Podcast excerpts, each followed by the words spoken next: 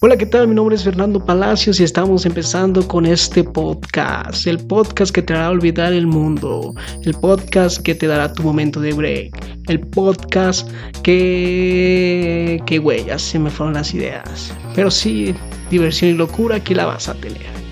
No soy experto hablando, me trabo al hablar y quizás eso es lo que te haga dudar. Pero bueno, hoy nuestro primer tema es el tema de los apodos. Si bien todos tenemos un buen amigo, compañero o hasta familiar que tiene un gran apodo. Por ejemplo, ese famosísimo pollo. Todos tenemos un amigo el pollo.